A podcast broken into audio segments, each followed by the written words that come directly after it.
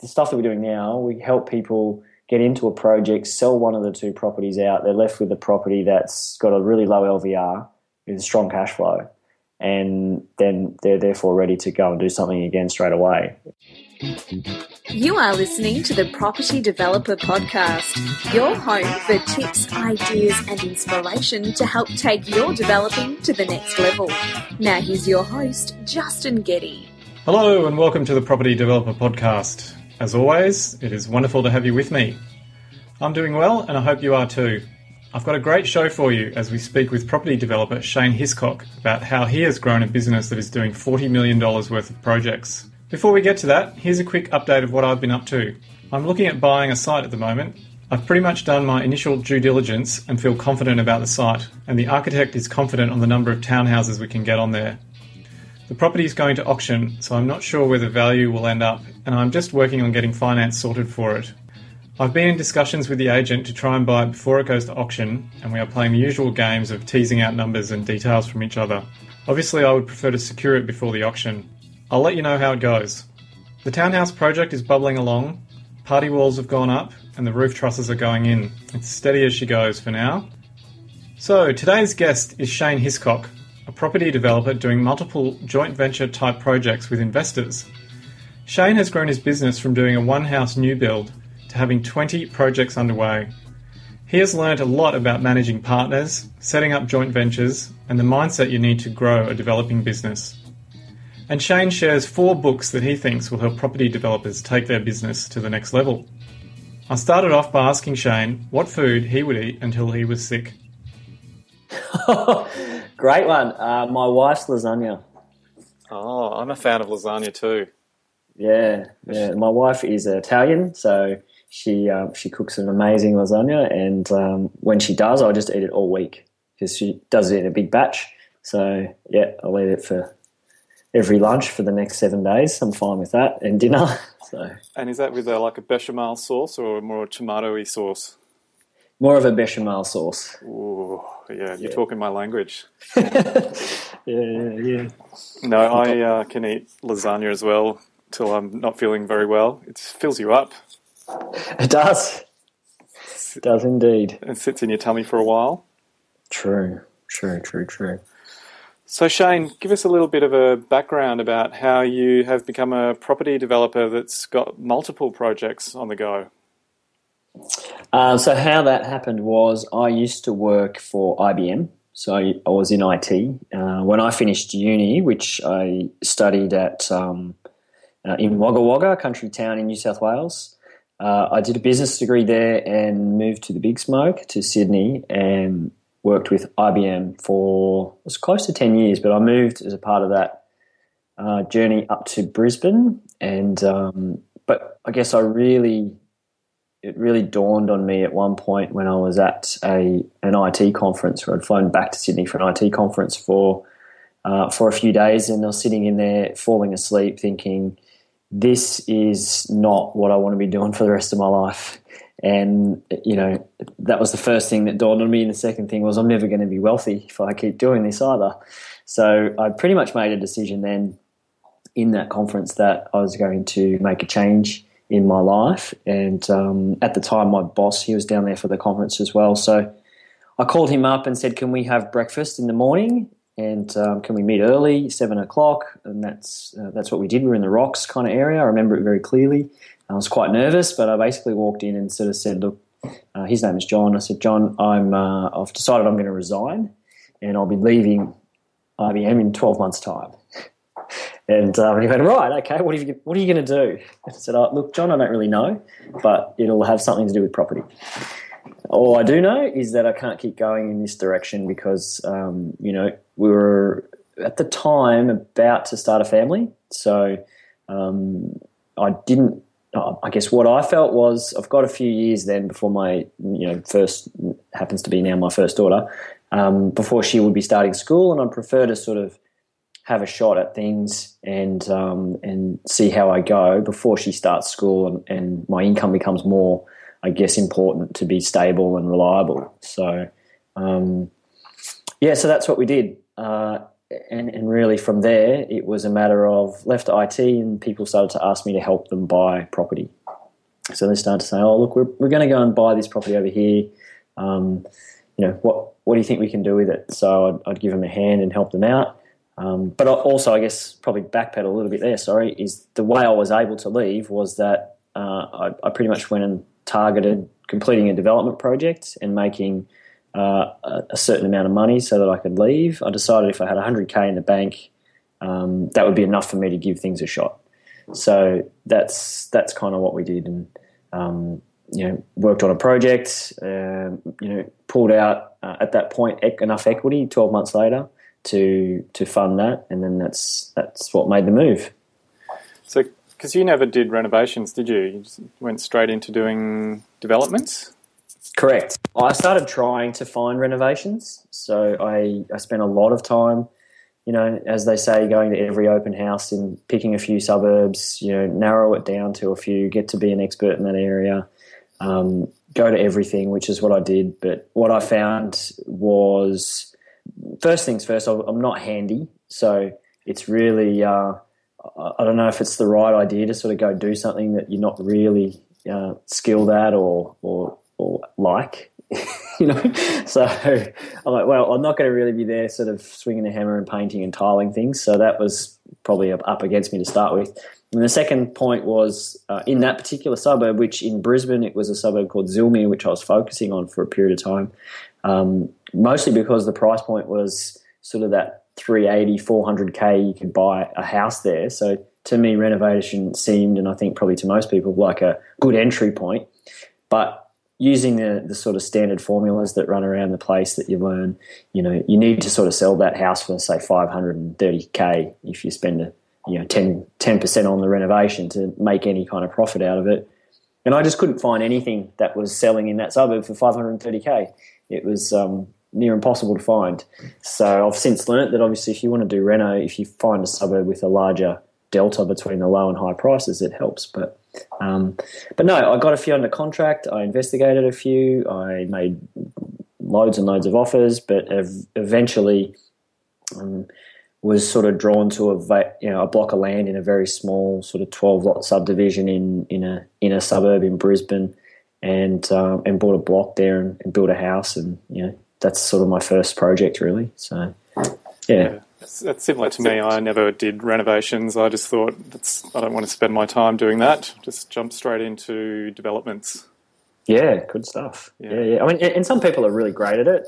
Um, you know, like they really love cruising around, finding the best deals for various different things, and being on the ground there. And sort of, it's a real high pace environment. I think high intensity to sort of get in, get out, and um, that's great. It's just, I think it's it's always a good thing for investment strategy to actually pick something that's sort of aligned with what you enjoy as well.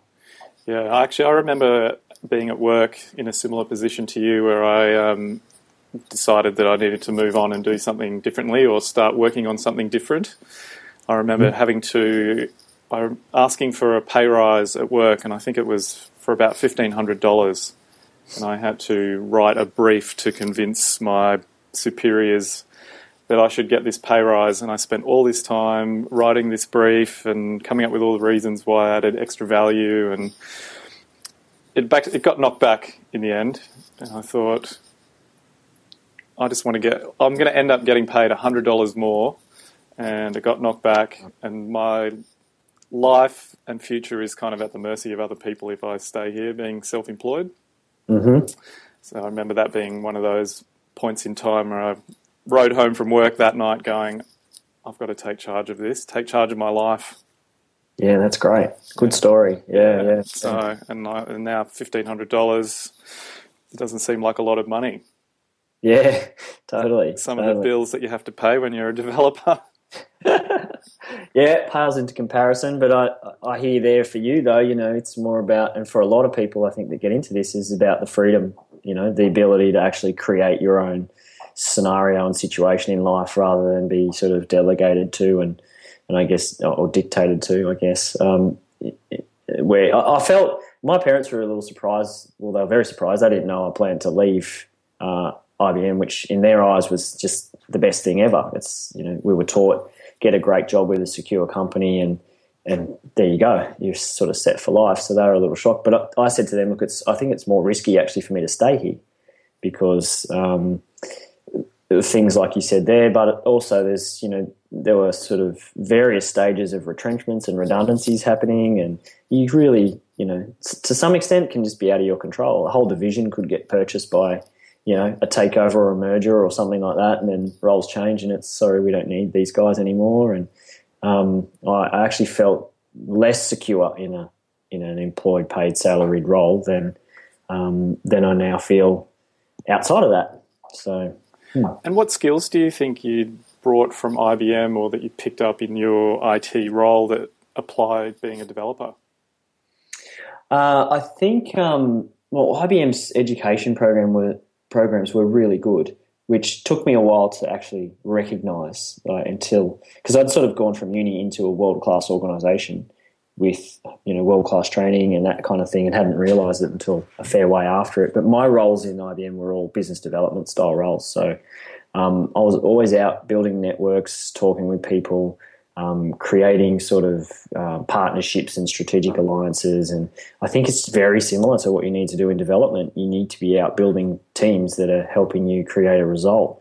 And as a salesperson at IBM, where you know you you're selling a solution, a service-based solution, where you're trying to get a result for you know a company, um, it's very similar. You're assembling, you know, creating a solution, solution and a vision and a proposal for that, and then assembling a team of.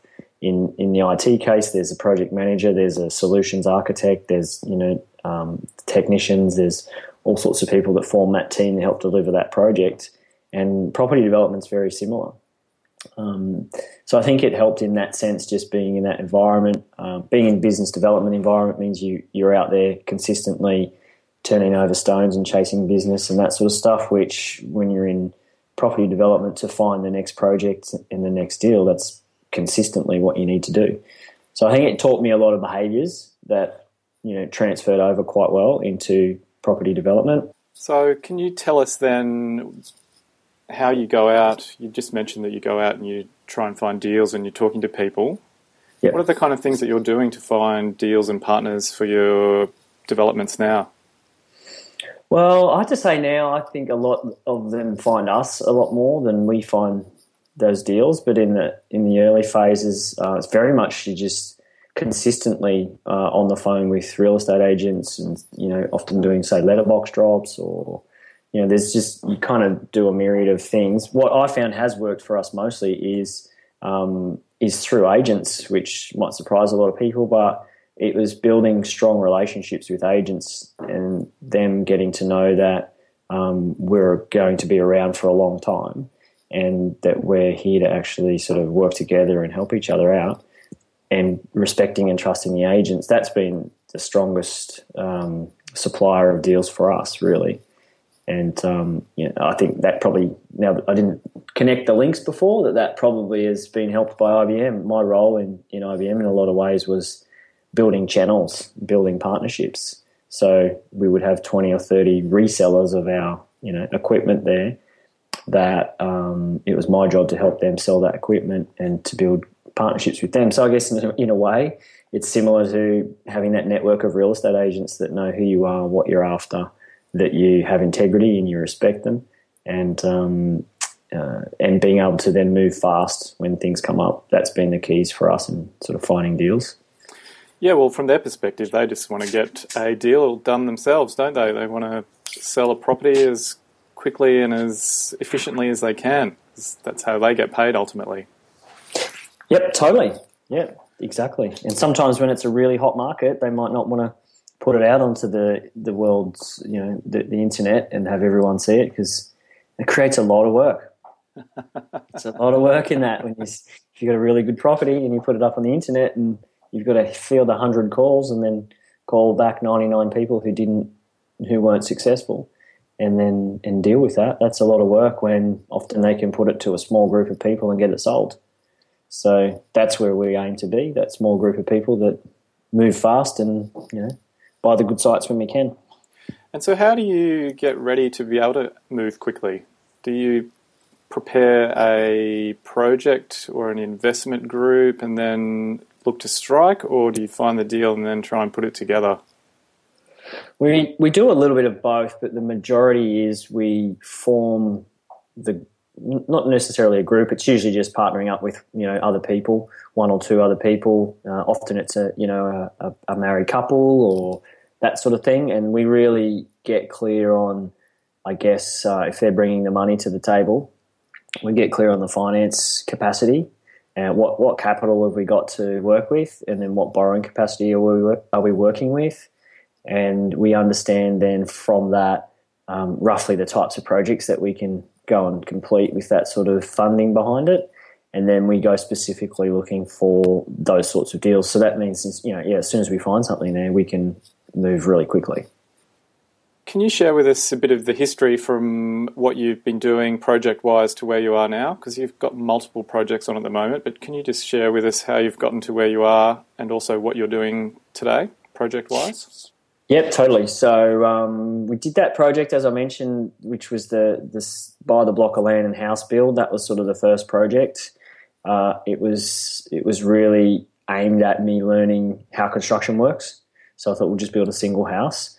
Um, while that was happening, I formed a group with two other people, and we put some funds together and went and bought a splitter block. So that's you know I'm, I'm not sure if you have that oh, well, it's a, I guess it's a Brisbane sort of a thing, a Queensland thing, which is a block which, um, in this case, has two titles, uh, sorry, two lots, but one title.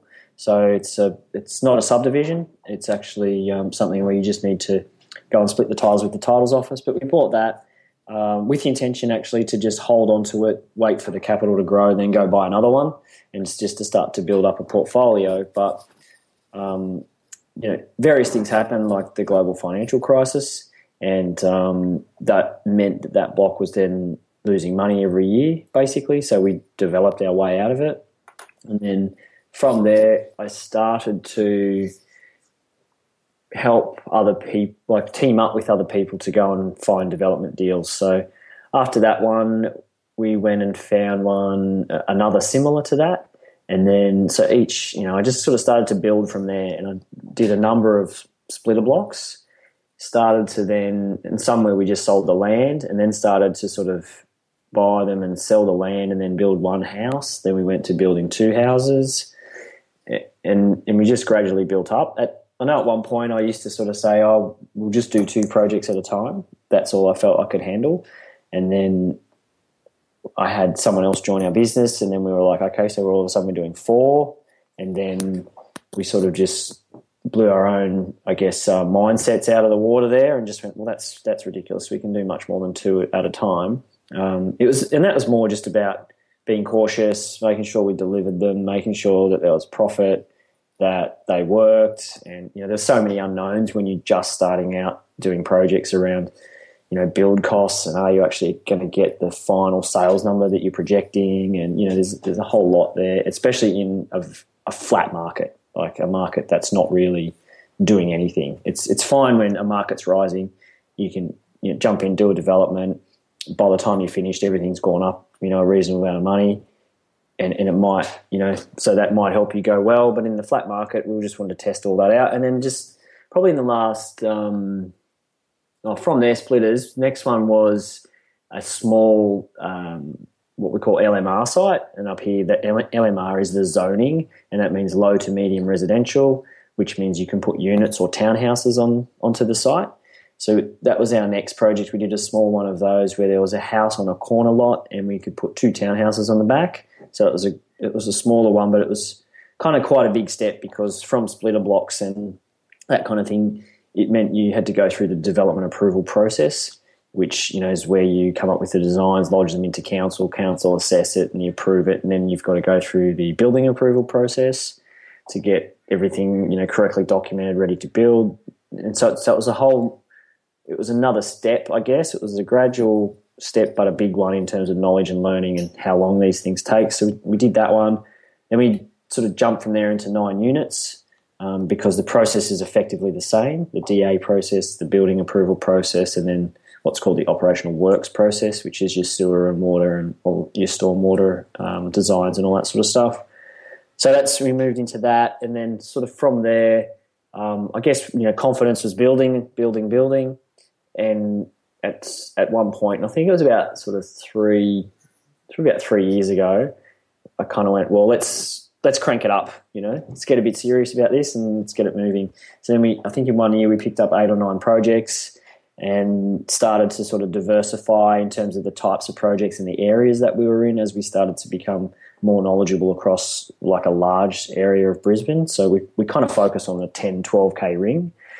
Um, but over that time, in, in looking at feasos and numbers for lots of different suburbs, you get to know them, you know, pretty well and understand sales figures and prices. And, and then in the last sort of couple of years, just sort of wound it up again a little bit more and now running 20 projects with, um, you know, anything from a one into four lot subdivision to sort of four townhouses, five townhouses. Uh, we're not really doing many units. Uh, we've got one more block of units to complete, but um, I feel Brisbane, you know, is headed for an oversupply situation in the unit market, and that's been on the horizon for a year at least. I would think you could sort of see that coming.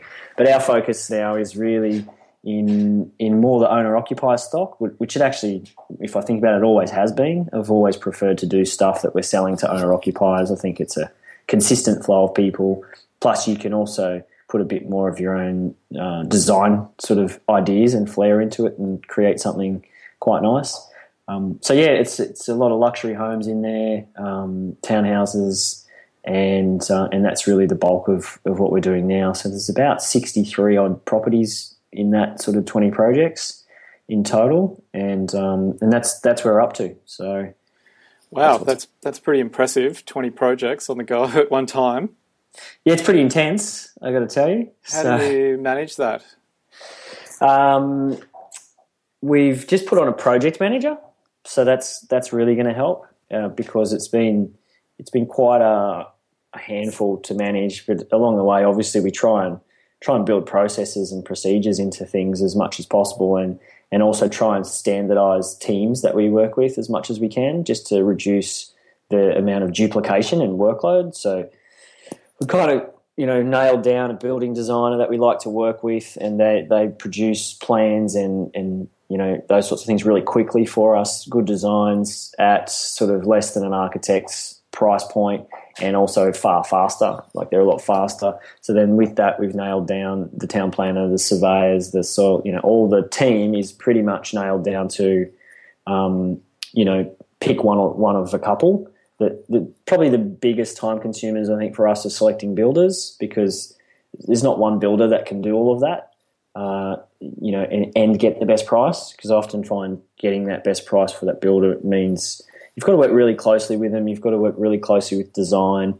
You've you've got to sort of you know drive efficiencies into it as much as you can, and, and it's sort of it's it's interesting in terms of builders. They tend to specialize with their thing, which I can totally understand. So you'll have a house builder that just does sort of a certain spec level, and that's his that's his suppliers. They're his people he goes to, and and that allows him to be efficient. Whereas when when we start moving into different suburbs, different sized houses, types of houses, we've got to find a different builder with a different spec level or build our own. So um, how we handle it is we also use a CRM system, which you know all the projects are in there. As a team, we have a weekly project call. We run through everything and, and where it's up to, what's next, who's doing what.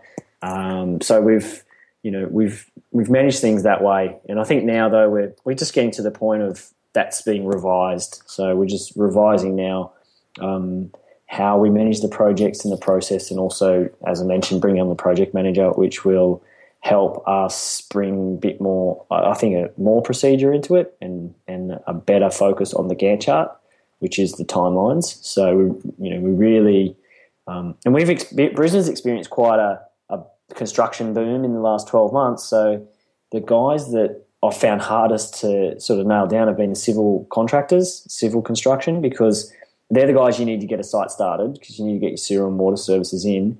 But they've also not had a lot of work in the last five years. So now it's like, for them, it's like drinking from a fire hose. They just, yeah, I'll take it. Yeah, I'll take it. You know, give me more work, give me more work. And they just overload themselves and just take on a lot of work and then they just sort of beg for forgiveness. So it's sort of like, yeah, we should be there next week Yeah, it should be done next week. Yeah, and and that's where we found a lot of drag out has happened.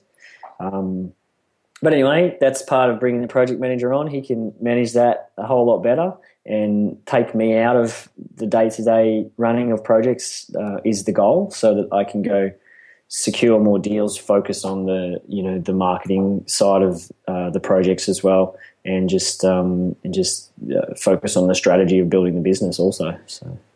And with the stakeholders, which I'm guessing are your investors that you bring on, so I think you mentioned whether they're couples or small groups or whatever it is, mm-hmm. It must be difficult managing that many stakeholders. Correct. What, and so, what do you do to keep them informed and manage their expectations? We tend to have um, regular meetings with the stakeholders and just give them regular updates on where things are up to as, as much as we can. Um, it is hard to sort of manage and, and update every single sort of step every week. Ha- however, you know, once a month is a pretty reasonable thing to be able to do and um, often they're across things to a certain degree anyway because they're they're sort of paying the invoices and they're they're signing fee proposals as well and stuff like that. So they're kind of knowing, you know, to some extent where things are up to and what's happening. Um, yeah, so that's that's about how that goes. Um, yeah. So you must have become something of a bit of a joint venture expert. So what kind of process or procedures have you put in place for screening people that you partner up with? Um, we tend to spend a fair bit of time before kicking anything off with anybody, and I think probably the biggest thing that we've put in place is just being transparent. So it's not sort of not trying to sell anything. Like we we have the thing where we say we don't sell anything. We just show you how this thing works and and how it runs. And if you like it, you like it. If you don't, you don't. That's totally up to you. But in that approach, you can be totally transparent with regards to how a project's going to work. And when you're totally transparent, we can say, look, things are going to go wrong. Uh, things will slip. Things may be more expensive sometimes. They may be less expensive sometimes. Um, but you really then, I guess, in a way, um, understanding a, a, person's personality in these initial meetings to see how they how they react to those sorts of things. So we're really transparent. We show example projects, we show real numbers, real spreadsheets, real timelines, and we sort of go, this is this is how long it could take. This is the target, you know, and, and also we we really stress test a lot of the deals as well. So well, all of the deals, but we show um, the partners how we find the break even point in a deal and share that. This is what this deal looks like. This is how it would break even. Um, here's like a low ball kind of low estimate, a middle, middle estimate, and a high estimate.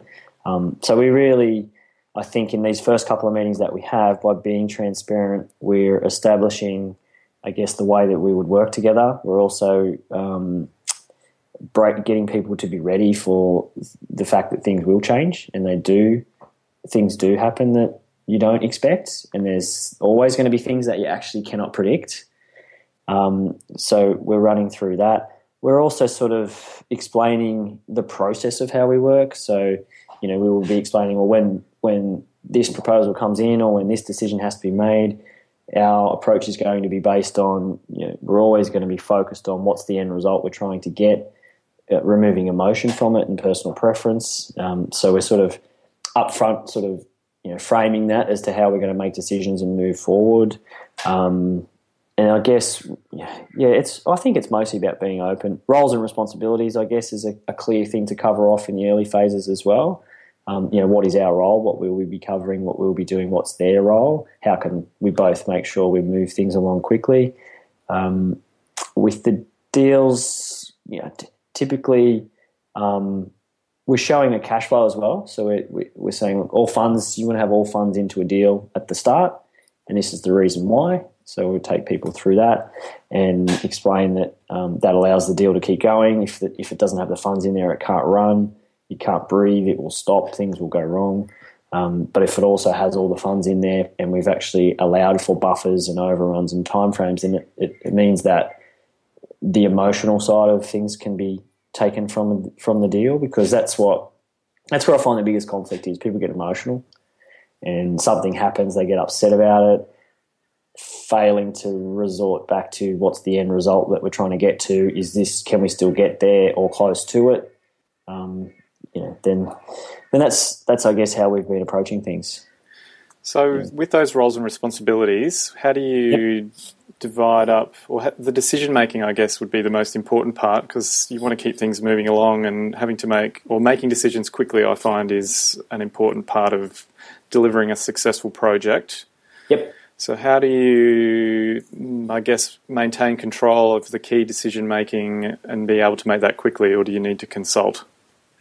Well, we've um, key decision making. Generally, we consult, but it depends, I guess, on the out. Like, what's what's the um, you know, if there's a financial impact, then we'll need to have a chat about it. You know, if it's going to cost more, then we do justify or we do need to have a conversation about that and get it answered as quickly as possible. Um, and, and that's really just, it's all about communication. And it's really about, well, here's a key decision. Um, we'll email, we'll text, and we'll, we'll call. And to say, look, this, this is a key decision that needs to be acted upon quickly to keep things moving. Um, and if it's not, then obviously we just give it its relevant priority. Uh, if, if they're small on site decisions that, that need to be made you know, which they often do. You're in the middle of construction, and builder will call you. He'll say, "Look, this doesn't work as per the plan. Do you mind if we do it this way?" And really, that has no there's no real impact to you know the saleability of the product. There's no cost impact. There's no so there's no real need to consult anybody. So um, so yeah, I guess it just depends on the decision, but generally it's consultative, and um, and especially when there's financial sort of ramifications to it. And what about exit strategies? What about if it either all goes wrong, or how do you plan for getting out of the deal? Yeah, we do. We look at the multiple exit strategies at the very start. So we come up with usually a, a, various ways to sort of how the deal could go, and agree on, I guess, um, I guess it's more about again, it's more of a consultative type approach. But if it's a, I'm trying to think of some different projects here. Um, let me think. Let me think. Let me think. I mean, a lot of the stuff that we've been doing has been based around let's build it and sell them all. But we'll also, you know, when we're discussing that project up front, before even going and finding a project for a person or, or with somebody else, we'll sort of say, well, what's what are your goals? So it all, all comes back to that as well. What are their goals initially, and then if it is to build a portfolio, they do want to keep some properties, then it's it's a matter of actually putting that exit strategy onto a feasibility up front as well and deciding with the project that you do find eventually you find this project and go look do you want to sort of keep a couple of these or do you want to um, do you want to just sell them all or, or what is it? And it's probably relevant here. So a lot of the projects that we're doing or most that we're doing at the moment it's in the the partners it's in their entity and their buying name. So it's effectively i guess you'd say it's not technically a joint venture although we're doing a profit share with these guys. So we just kind of leave it to, well, if you want to keep a couple at the end, then we need to just get them valued and work out what the equity gain's been, and then we do the share on the equity gain. Or if you sell them, then that's clearly that's the end result. So yeah, so we, we do look at those sort of um, options early up, early on. That was going to be my next question about how you get paid or how it works. I presume that you charge some sort of project management fee and then some kind of profit sharing at the end. Yeah, and look, this is all. Um, we're just we're I'm just reviewing this at the moment as to how we do that because um, I, I, it's been working, I think, for partners, but not so well for us. So it's something that um, we've we've we've we're a qualif- we're a licensed real estate agency, so we act as a buyer's agent. So we we have a payment for finding a site but um, I guess if you were two JV partners together and you decide to do a project, you'd, you're more likely going to pay a buyer's agent or possibly someone else who brings you a site anyway. So we see that as still something that stays in place. And then generally, we've been doing uh, a profit share along the way with a, with some monthly payment as well as the project management fee. So it's that's still pretty much remain the same. We're just adjusting a few things, but. Um, why is it? Yeah. Why are you tweaking it? What What about it isn't working for you? Um, what about it isn't working for us is the percentages that we've been sharing based on the kind of results we've been able to achieve and the value that we're bringing. So there's an extreme amount of skill, I believe, that's involved in actually firstly finding a deal that you can make work and then actually making it work. Uh, and I, I guess this is a lesson in my own uh, that I've really just gotten in the last few weeks in my own value and self worth, and it's been. I've been. I've seen that our abilities and skills are far more valuable than we've been charging for, and actually, it's and that's that's no disrespect to the people that have worked with us so far. We've needed to go through that journey. However, um, if we continued charging what we charge, uh, we won't have a business. So we, we, just can't do it anymore. that's that's the reason for the change. Yeah. And are you willing to share what that profit split is, percentage wise, or what it was, or what it will be? Uh, well, I guess what your what it is now, or what it was. Yeah, you don't need to share what it's going to be. Well, it was we were giving seventy percent of the profit to the partner. So an example of that is we just finished a project and the partner's cash contribution was around 280k and their profit was 140 on top of that for um, uh, their role was to obviously pay the bills and sign the checks and that sort of stuff. If you looked at that over the life of a project, it's it's maybe 10, 20 hours of work. And yes, there's a value to money. Uh, however, um, that's like a 40, 50% return on cash, which is pretty fantastic. And um, um, the skill and knowledge and, and, resources that we've had to build up to be able to achieve that has taken me sort of six years, seven years. And I feel that um, as the people finding that project and running that project, that um, our share of that project should be higher. Yeah, well, my immediately thought is it should be higher because I know what's involved with having to do all the work. Yeah, and I think I think that's something that unless you've done it, you don't realise how much is involved. It you know it's all it's all made out to be easy, and you know you just hire a few people and do this project. However, um, you know that's that's not really the case. There's a there's a lot of work involved in these things. A lot of work. Yeah, absolutely, more than thirty percent in my view. Uh, yeah, totally, totally. So, and that's that's why we're changing changing that. And I and you know, it, so far no one's got a problem with that. I think it was it was not the people that we've engaged with or spoken with. Dave. It was always just what we'd offered up. So it was really just our own self worth and our own value.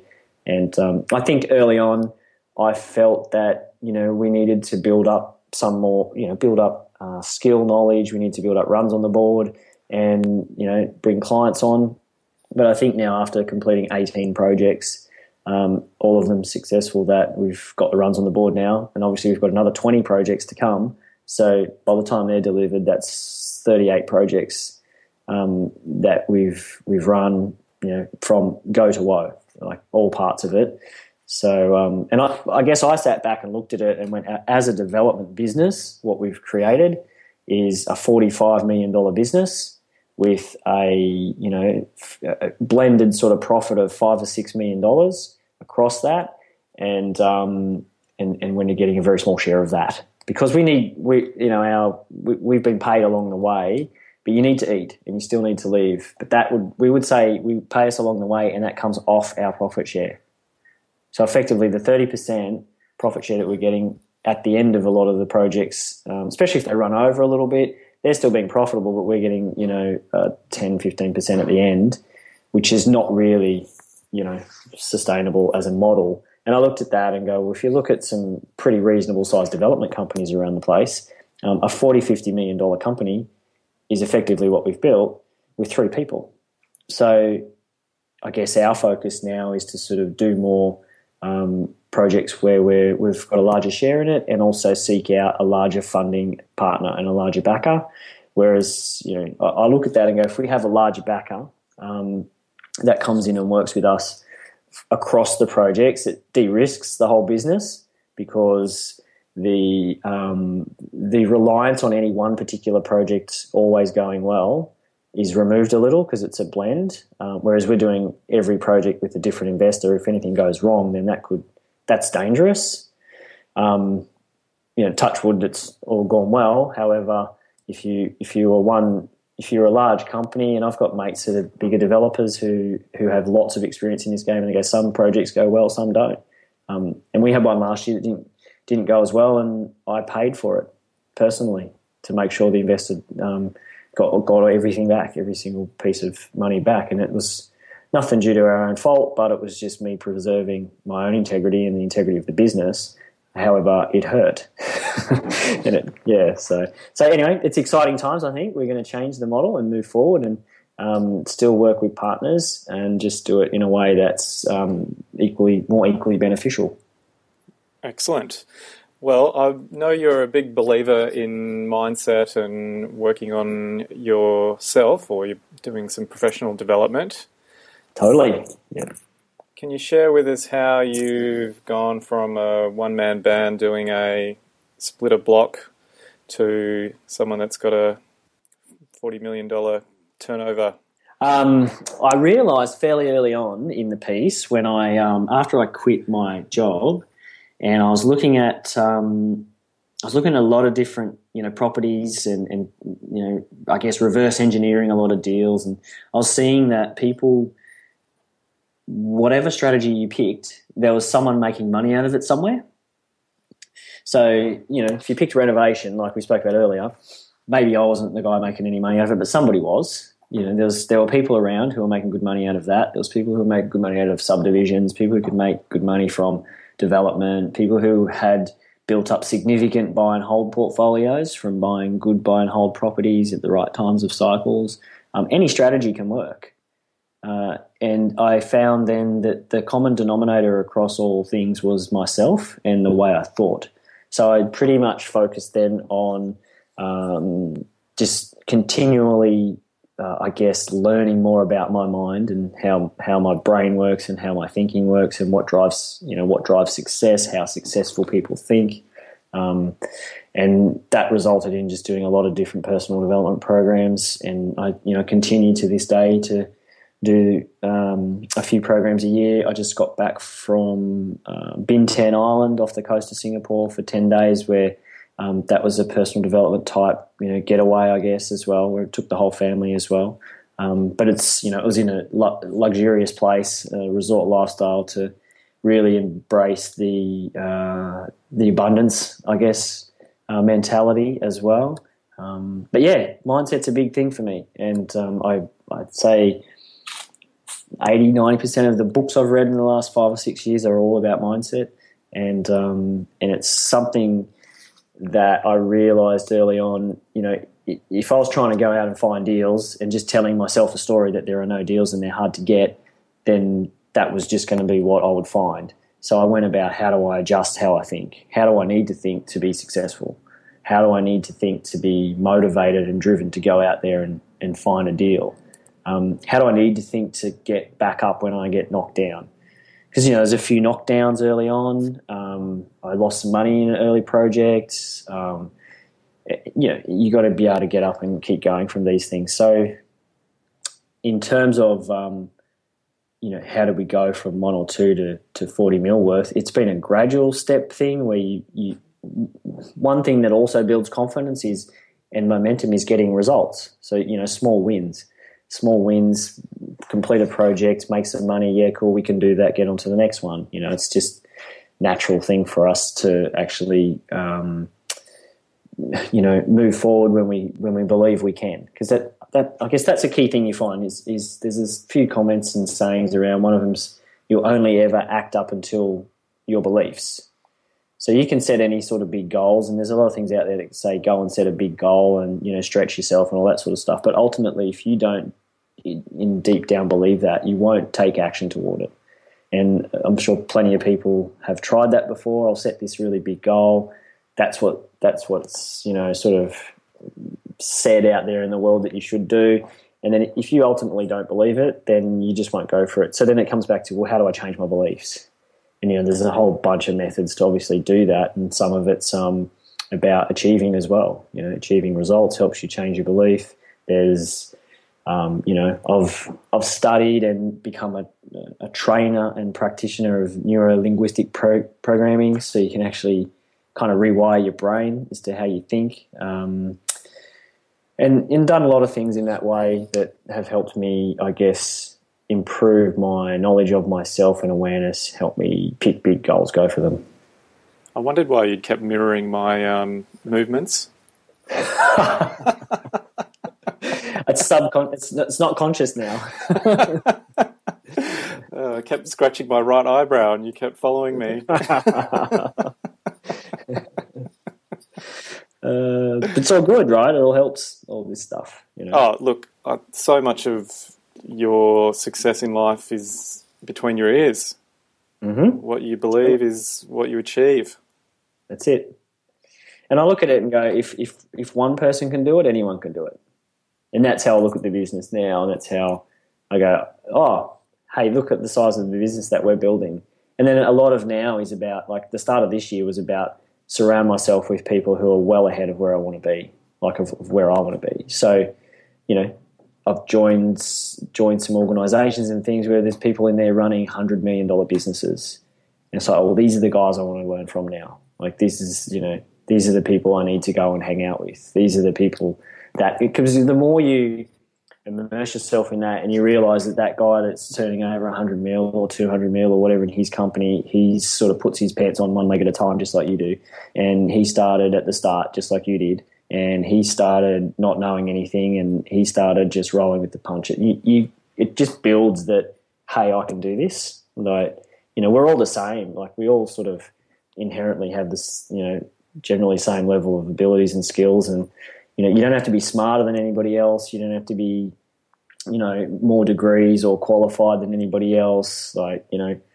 it's just that's just not true. So i think surrounding yourself with those people is a key that's a key strategy i guess i'm focusing on this year is to get around the people that have had the success so yes one of my favorite sayings is if you want to soar like an eagle don't hang around with turkeys yeah i like that one that's good yeah, I, I use that one quite often when I'm talking with my other developer friends. That's fantastic. I like it. It's but that, I mean, good. that applies to even people in your team, people that you've got providing support, consultants. Mm-hmm. They need to be either ahead of you or thinking big also. Yep, I agree. Yep, I agree. If you surround yourself with it, then it's just going to happen, right? It's going to, it's going to cause it I'm always fascinated by mindset, particularly when I look at elite sports people, you know, elite tennis players, for example, and how they just believe in themselves. And then when they get into really tight situations, how they're able to think their way through the pressure and play the big shot at that really critical time. And what must be going on inside their head? What are they thinking about? How do I, how am I going to get out of this situation? And believing deep down that they can. Yeah, totally. And that's the thing that um, I think inspires, you know, is inspiring about those kind of guys. You just go, this person has a rock solid, unshakable, non movable belief in themselves. And, you know, a, a guy I started look, watching last year, which many people might know, Conor McGregor. Have you seen him from, um, uh, he's in the UFC, the fighting the fighting, you know, this guy, go go grab some YouTube videos and watch Conor McGregor if anyone's got like a hundred percent bulletproof belief in themselves, it's this guy. And um, but he talks a lot about, and a lot of sports people talk a lot about visualizing as well. You know, seeing yourself having achieved that success, like already seeing yourself having done the thing that you want to do. And I think you know, like the tennis guys, they see themselves hitting that winning shot. You know, there's studies that have been done on control groups, you know, shooting basketball hoops, and one group for a week visualize themselves seeing it get through, who get it, you know, eighty percent more through than the other group that doesn't. You know, there's there's a whole bunch of things like that that I think um, have been happening in sports for years. That you know happen in business, but I don't know that it gets talked about as much because it's probably seen as a bit woo woo or or whatever. You know, but it works. Yeah, well, what I've been doing this year is every day reading my goals before I get started each day. I'll open up what the goals are for the year, and I'll just spend five minutes looking through them. And I find that's really helpful to keep me focused on what is it I want to get done this year, and then also a couple of years out. Yeah, that's great. I like it. And then also having affirmations. Yeah. Yeah, having a list of affirmations that you got on your phone and you just listen to them in the morning or as you're walking around. That's that stuff seeps into your brain. And you start Yeah, believing it. Yeah. You got any recommended books or interesting books that you've read lately that people might be interested in? Yeah, I do. I'm always reading books. It's something that's a constant. So, um, the favorite one that I've just finished is called Leveraging the Universe by Mike Dooley. So, um, Mike Dooley is the guy who does the um, the notes from the universe quotes. I don't know if you've seen that, but it's a daily uh, email that you get or quote that you get that sort of talks about um, leveraging the universe. Funnily enough, but I love that book. It's fantastic. It's um, probably the biggest thing I got out of that is you, you hear a lot in the personal development circles. You know, just worry about the why, don't worry about the how.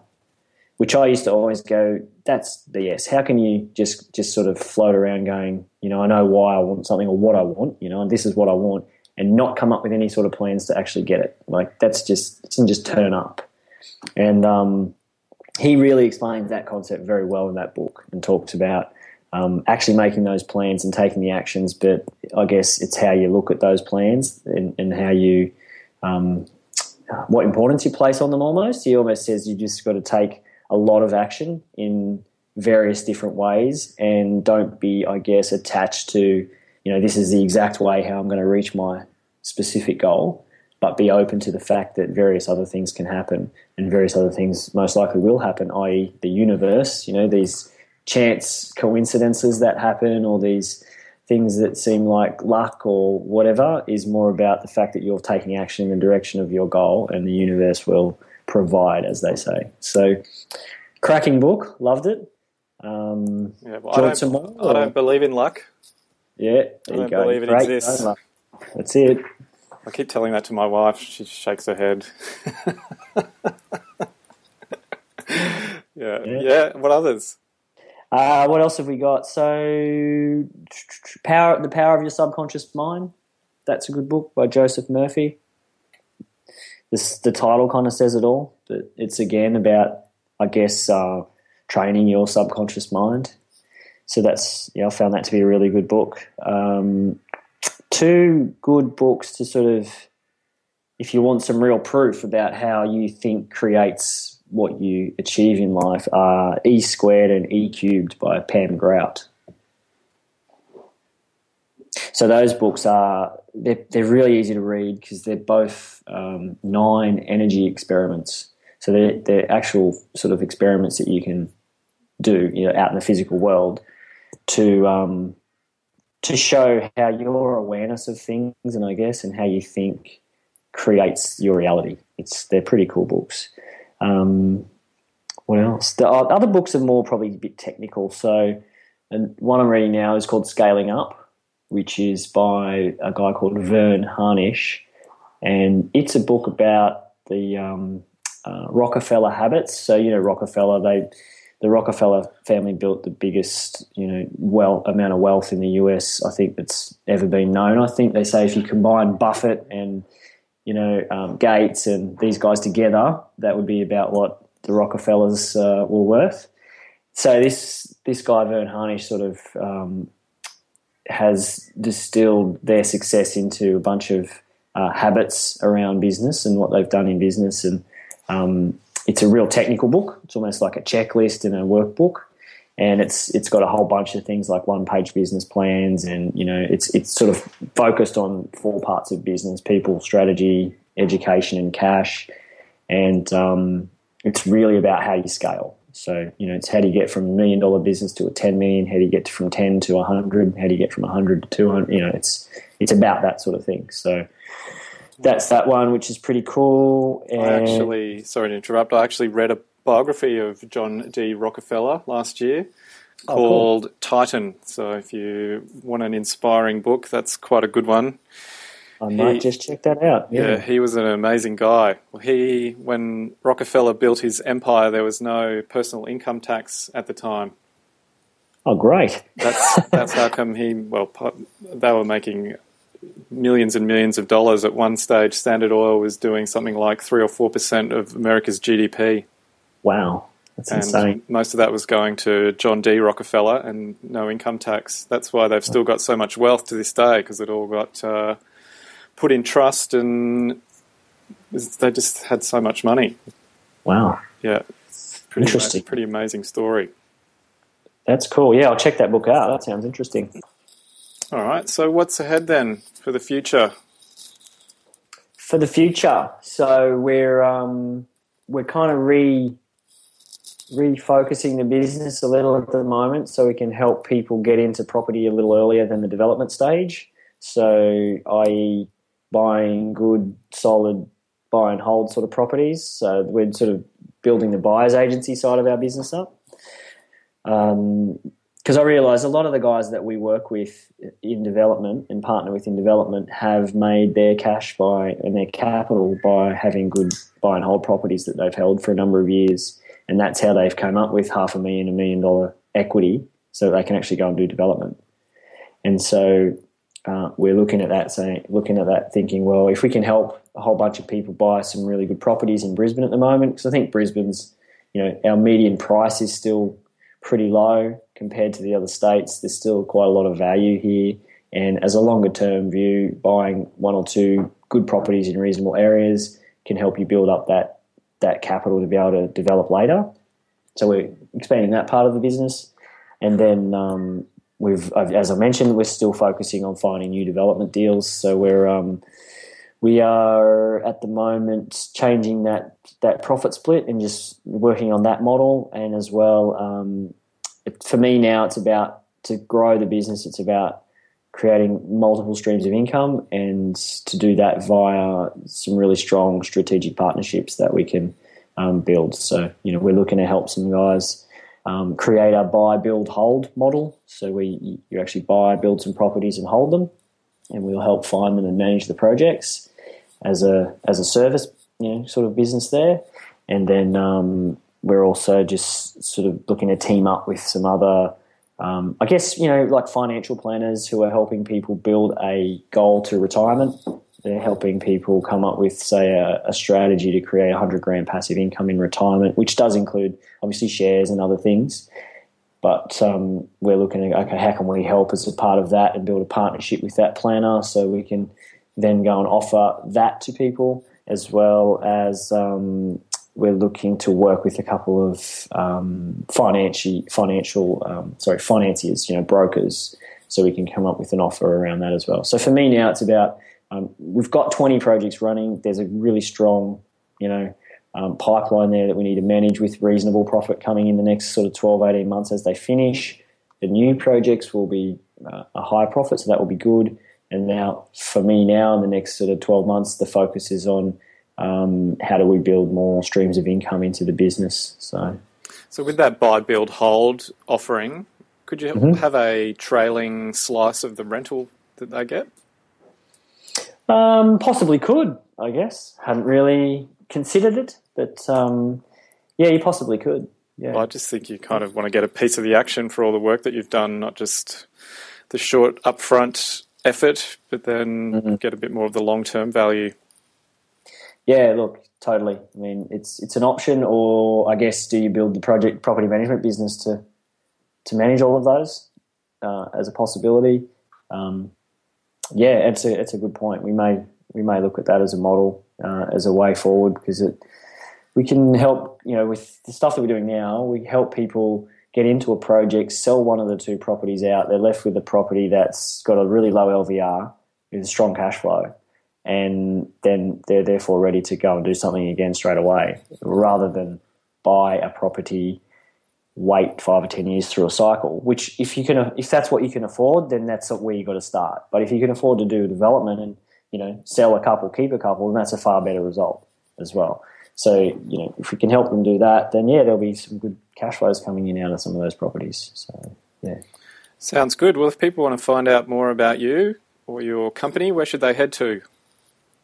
Um, good place to start is um, connect with me on LinkedIn. So we we're pretty active on LinkedIn. Connect with us there. And then also we have a Facebook page, which is uh, Shane, just Shane Hiscock Property Facebook page, and then our website, which is shanehiscockproperty.com.au. So you can uh, find us at all those spots, and um, you know we put a bit of updates and some information out here and there. We try not to spam people. So. And how long did so, it take you to come up with your business name? Oh, ages. Yeah, I'm, I'm really good at creative business names. There was a real lack of anything else, actually. Did you know how it started? Actually, my the actual business name is House Machine because um, I did a joint venture with a architect in the very beginning to create a uh, prefab housing, which was hence the House Machine kind of name, which was you know get a few standard designs and be able to prefab houses. This was like eight years ago now. I think we're way too early, and everything was getting built offshore though, so nothing could be financed. So that didn't work. And then, um, yeah, look, you know, I'm, I'm not. I got to say, I'm not great at business names. I tell. I sometimes tell people I build dream machines when they ask me what I do. Dream machines. Yeah. Tell me more. Well, the places that uh, people have their dreams, their dream homes. Nice, I like it. Yeah, so it kind of intrigues them and they ask a bit more. That's very cool. Yeah. Well, we have another development company. It's called Aprivia, which is um, it's a combination of my daughter's names. So, uh, but that's the one we'll sort of start to drive the the development company through and do more of the boutique luxury developments in our own our own brand and our own name. This business will remain more like a service business, I guess. So, yeah. And just quickly, what's your view on diversifying? Because you're, it sounds to me like you've got a lot of things going on. I always mm. try and stay focused on one particular thing and do that quite well. Yep. Obviously, you're able to juggle a few more uh, projects or ideas. Yeah, I just think um, that's how I started this business. I was very, very niche and very focused on one sort of thing, right down to one type of development, which was at the time splitter blocks.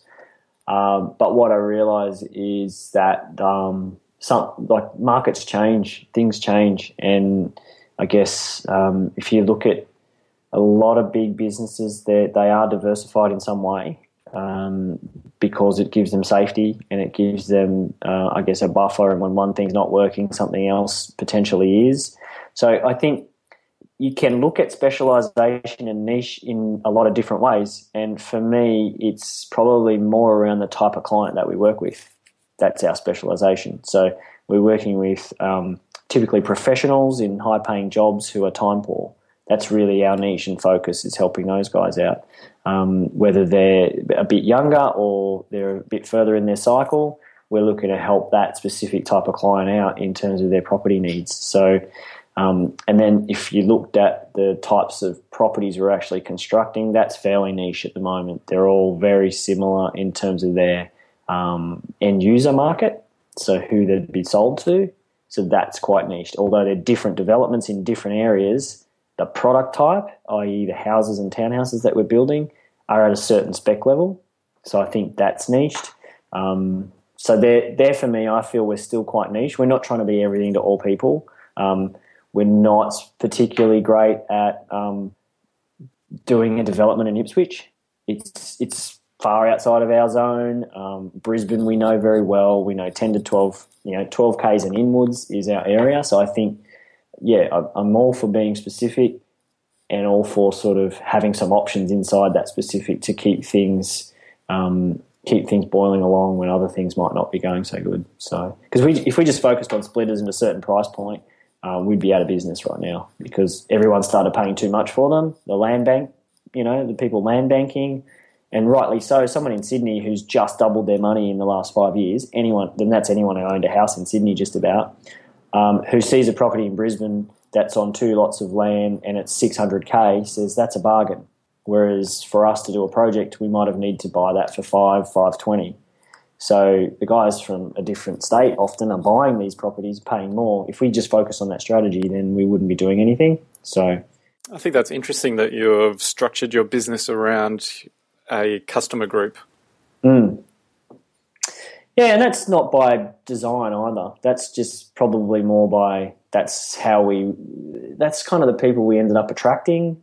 It's the kind of people we ended up like like to work with, that we get along with, who you know there's a mutual respect, and um, it's the, and that's just like I think that that is another thing I've learned from IC was is in IBM I felt like we just had to deal with any we had to work with any client that was a client of the company, whereas a lot of the time you know, it was more work and more effort and more difficult to work with certain types and personalities and that sort of stuff, where it was not a good service for either of us. You know, it doesn't help anybody if I'm dealing with uh, a client or a, customer that's um, doesn't have the same values as I do. And likewise for them, they don't like dealing with me if they, they have different values than I do. It's just you're just going to grate on each other and you're actually doing each other a disservice. So I feel it's it very much comes back to the types of people you're working with. Yeah, I love that saying from Warren Buffett that life's too short to work with people that you don't like. Yeah, yeah, we have a, a bit of a rule around that. So yeah, very yeah, good. And that's it. Well, that's probably a good place to leave it. I'll let you get back to project management. Thank you very much. Thank you so much for being on the Property Developer Podcast. My pleasure. It's been great. Have a great day. See you later, Shane. Cheers. See you. Bye. Okay, there you go. A property developer that is taking his business to the next level. I think Shane is taking his developing business in a really interesting direction, and I'm sure it will be a success. It goes to show how far you can come in five or six years if you persist and continue to deliver value for people. I enjoyed my conversation with Shane, and here's three points that stuck out for me. 1. Take the time to expand your mind. I believe it is important that you keep your brain active by continually learning something new. That may be reading a biography, attending a seminar, or doing a formal course. It's a great way to expand your thinking, learn about alternative concepts, or just be inspired by what other people have achieved. If you're not improving, then you're going backwards, and there is so much awesome stuff to discover in this world. 2. Value your skills, abilities, and time. Shane talked about the lesson he is learning about valuing his skills and contribution. This is always good to remember, as you need to set how much you think you are worth. And following from my first point about expanding your mind, the more you learn, the more value you will be able to bring to the world, and thus charge for your value accordingly. And this also extends to your time. Use it well, and hang around with people that you want to emulate. Soar with the eagles, not forage with the turkeys. 3. Think about ways to better serve your customers by expanding your services. I like how Shane is looking to grow his business based on his existing customer needs. This horizontal and vertical expansion is a great method of understanding what your clients may need now, but also in the future, and helping them achieve it. Have you ever thought about how you might expand your business offering to service your existing clients? It might be worth jotting down some ideas about how you could. You never know what you might come up with. All right, that's another show almost done. Thanks again for listening in. You can find out more about Shane via his LinkedIn profile or his Facebook page at Shane Hiscock Property. If you enjoyed the show, an iTunes rating would be awesome. Or head over to the Property Developer Podcast website and leave a comment. Otherwise, join me on Instagram at Property Developer Podcast as I share my pictures of property developer porn. So, until next time, may you squeeze on that extra unit. Bye for now. You've been listening to the Property Developer Podcast. Tune in next time for more tips, ideas, and inspiration to take your developing to the next level. For more developing love, make sure to visit propertydeveloperpodcast.com.